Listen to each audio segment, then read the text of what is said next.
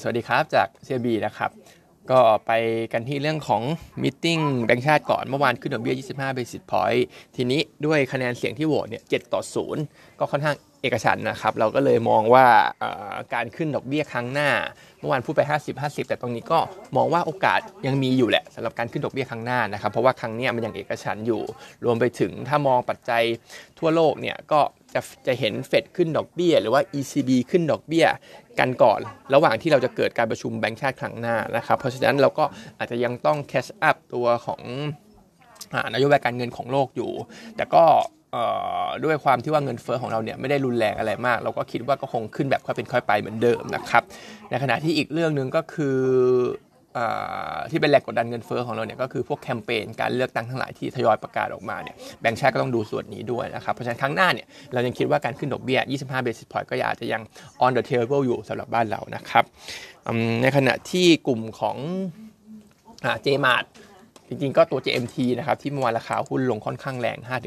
5-6%ลองเช็คกับทาง IR หรือว่าทางบริษัทและก็ยังไม่ได้มี guidance หรือว่าข่าวเชิงลบอะไรออกมาจากบริษัทนะครับ พวก earning เอ earning ที่เรา forecast เนี่ยก็ยังคงไว้ที่เดิมนะครับ เราทำ quarter สี่ของ JMART เนี่ย 550 ล้านบาท บวกทั้งเยียร์ทั้งคิวนะครับ แต่ทีนี้ถ้าจะให้ลอง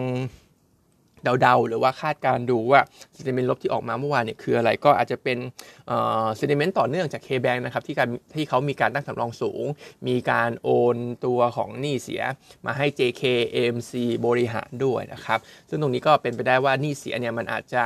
ค่อนข้างแย่รวมไปถึงราคาที่เจมาซื้อมาอาจจะสูงหรือเปล่าอะไรประมาณนี้นะครับแต่ว่าจริงๆเนี่ย ถ้ามองแบบไม่ bias เนี่ยก็การที่เขาได้หนี้เยอะขึ้นเนี่ยสำหรับ JMT เนี่ยก็ถือว่าเป็นการเติบโตก็ถือว่าเป็นบน positive กับเขานะครับ แล้วก็อีกเรื่องหนึ่งที่มีความเป็นไปได้ก็คือเมื่อวานเนี่ยจะมีรายใหญ่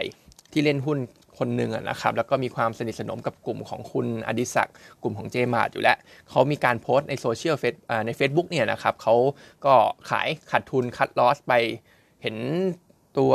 realize loss เนี่ยตั้ง 90 กว่าล้านบาทเลยนะครับ ก็คนก็อาจจะเก่งกันตรงนี้ด้วยนะครับ ว่าอาจจะ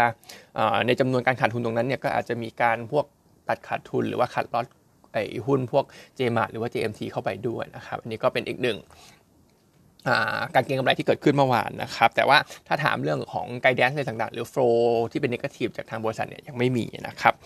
ส่วนตัวเรื่องของน้ำตาลนิดนึงก็คือที่จะบอกว่าจะขึ้นราคาหน้าโรงงานเนี่ยวันก่อนพูดว่าอิชิ มี exposure เนี่ย cost of goods sold เกี่ยวกับน้ำตาลเนี่ยประมาณ 7%แต่ว่าเช็คปุ๋ยเขาอัปเดตกับทางบริษัทเมื่อวานเนี่ยจริงๆเขาลดลงมาแล้วนะครับ ตอนนี้เขาใช้น้ำตาลน้อยมาก ก็จะมีสัดส่วนของน้ำตาลอยู่แค่ประมาณ 3%ของ cost of goods sold เท่านั้นนะครับ ก็ลดลงมากว่าครึ่งจากตัวเลขที่ว่าไปเมื่อวันก่อนนะครับ เพราะฉะนั้น impact ก็คงน้อยมากๆแหละสำหรับตัวอิชิตันรวมถึงเซ็ปเป้ด้วยนะครับ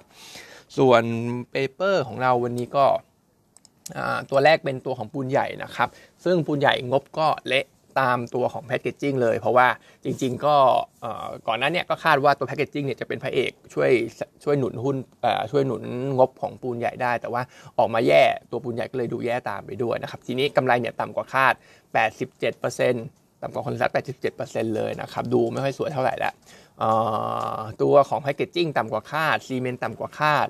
ในขณะที่ฝั่งของ chemical เนี่ยอันนี้แย่ตามคาดนะครับ ซึ่ง spread ตอนนี้ก็ยังต่ำกว่า cash cost อยู่ ก็ถือว่ายังขาดทุนอยู่ถ้า run ถ้าถ้าถ้า run ต่อนะครับ มันก็เลยทำให้ตัวโรงงานของเขาที่ระยองเนี่ยตอนนี้ก็ยังปิดอยู่นะครับ ยังไม่เปิดเพราะ spread ยังไม่ค่อยดีเท่าไหร่ spread ไม่ดี พอโรงงานปิดตัว volume ขายก็ลดลงด้วย เพราะฉะนั้นก็โดนทั้ง P ทั้ง Q เลยนะครับ P คูณ Q เนี่ยโดนหมดโดนหมดสำหรับตัวปูนใหญ่นะครับประกาศจ่ายปันผล 2 บาทนะครับ ซึ่งปูนใหญ่เองก็ต้องบอกว่า sentiment ด้านพื้นฐานเนี่ยไม่ค่อยดีสักเท่าไหร่หรอก quarter หนึ่งเนี่ยก็อาจจะเห็นฟื้นตัวได้ เพราะปกติก็เป็น high season ของเขาแต่ว่าอย่างที่บอกนะครับพื้นฐานเนี่ยเรายังมองไม่ได้สวยมากนักในช่วงของครึ่งแรกโดยเฉพาะในช่วงครึ่งแรกของปีนี้เนี่ยไม่สวยแน่นอนแต่ว่าถ้าดูในเชิงของ tactical หน่อยนิดนึง ตัวปูนใหญ่เนี่ยปกติราคาหุ้นเนี่ยจะ perform ได้ดีในช่วงของ quarter หนึ่งนะครับอาจจะเป็นเรื่องของปันผลด้วย แล้วก็เรื่องของ high season ของ packaging ของตัวซีเมนต์อย่างที่ว่าไปเมื่อกี้ด้วยนะครับก็ยังแนะนำเป็นโฮอยู่นะครับ target price เนี่ย345 บาทนะครับ ส่วนตัวของ BDMS เรา preview งบ quarter 4นะครับเเห็นข้อ profit เนี่ย 2,600 ล้านบาท ติดลบ 22% Q แล้วก็ flat year on year นะครับ ก็จะเริ่มเห็นพวกรายได้โควิดหายไปเยอะแล้วแต่ว่าเขาก็ยังมีพวกผู้ป่วยต่างชาติเติบโตได้ค่อนข้างดีนะครับ เห็นว่า quarter 4นี่ก็น่าจะโตสักประมาณ ถ้าดูไม่ผิดก็น่าจะโตสักประมาณ 50%เลยสำหรับผู้ป่วยต่างชาติ quarter 4นี่นะครับ แต่แต่ก็ต้องบอกนะครับว่าตัว BDMS เนี่ย upside ต่างๆ เกี่ยวกับราคาหุ้นเนี่ยมันก็สะท้อนไปเยอะแล้วไอ้เรื่องผลประโยชน์หรือข้อดีจาก medical tourism เนี่ยมันก็สะท้อนไปในราคาหุ้นเยอะแล้วนะครับ เรายังคง target ไว้ที่เดิมก็คือที่ 32 บาท เพราะฉะนั้นก็ยังให้เป็นโฮเท่านั้น เพราะ upside จำกัดมาก ถึงแม้จะมีข้อดีจากเรื่องของผู้ป่วยต่างชาติเข้ามาก็ตามนะครับ แล้วก็อีกเรื่องหนึ่งก็คือเรื่องของ fund flow ต่างชาติเนี่ยซื้อ BDMs เยอะที่สุด ใน sector ของโรงพยาบาลเนี่ยนะครับแล้วก็ตอนนี้ทำให้สัดส่วนการถือครองของต่างชาติเนี่ยขึ้นไปเป็น record high เลยสำหรับตัว BDMs เพราะฉะนั้นเราก็คิดว่ามันก็เริ่มตันแล้วแหละสำหรับต่างชาติที่จะซื้อนะครับฉะนั้นก็เลยมองว่า catalyst ที่จะดันราคาหุ้นขึ้นไปอีกเนี่ยก็เอ่อก็ต้องบอกว่ามันก็ไม่ไม่ไม่เยอะสักเท่าไหร่แหละก็เลยเป็นโฮดีกว่านะครับส่วนศุภาลัยก็ preview quarter สี่เหมือนกันติดลบทั้ง year ทั้ง Q นะครับ net profit เนี่ยสองพันล้านบาท ก็ ศุภาลัยเองเนี่ยก็แต่ก็ก็ถือว่าปีนี้ทำได้ดีแหละทั้งปีนะครับ quarter สี่ก็นี่ก็น่าจะน่าจะเป็นเขาเรียกว่า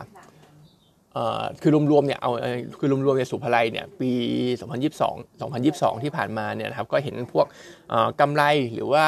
พียอดขายเนี่ยโตได้ทั้งคู่นะครับ ซึ่งก็ทำให้ตอนนี้ฐานสูงแล้วสำหรับตัวสุภาลัย เพราะฉะนั้นเอาลุกในปีเนี้ย จริง ๆ ก็ไม่ได้แย่นะครับ แต่มันทรงตัวแล้วมองไม่เห็นโกสักเท่าไหร่ ก็คือเราทำโกลได้แค่ประมาณ 5%เองสำหรับตัวซูเปอร์ไลเพราะฉะนั้นเนี่ยมันก็อาจจะดูไม่ค่อยน่าตื่นเต้นสักเท่าไหร่สำหรับหุ้นตัวนี้นะครับ recommendation เรายังให้ซื้ออยู่เพราะว่ามันมี upside ประมาณ 15%แต่ว่าถ้าดูเรื่องของการเติบโตเรื่องดูดูเรื่องของตัวเลขเนี่ยอสังหาตัวอื่นจะดูน่าสนใจมากกว่า อย่างเช่นท็อปพิกของเราก็จะมีพวก d y n a n House AP Origin นะครับ ข้อดีอีกเรื่องหนึ่งสำหรับสุภาลัยที่ผมมองเนี่ยก็คือเป็นตัวที่ DE ratio ต่ำนะครับ น่าจะต่ำที่สุดในอุตสาหกรรม หรือว่าในกลุ่มที่เรา cover อยู่แล้วแหละก็วันนี้ก็มีเท่านี้นะครับ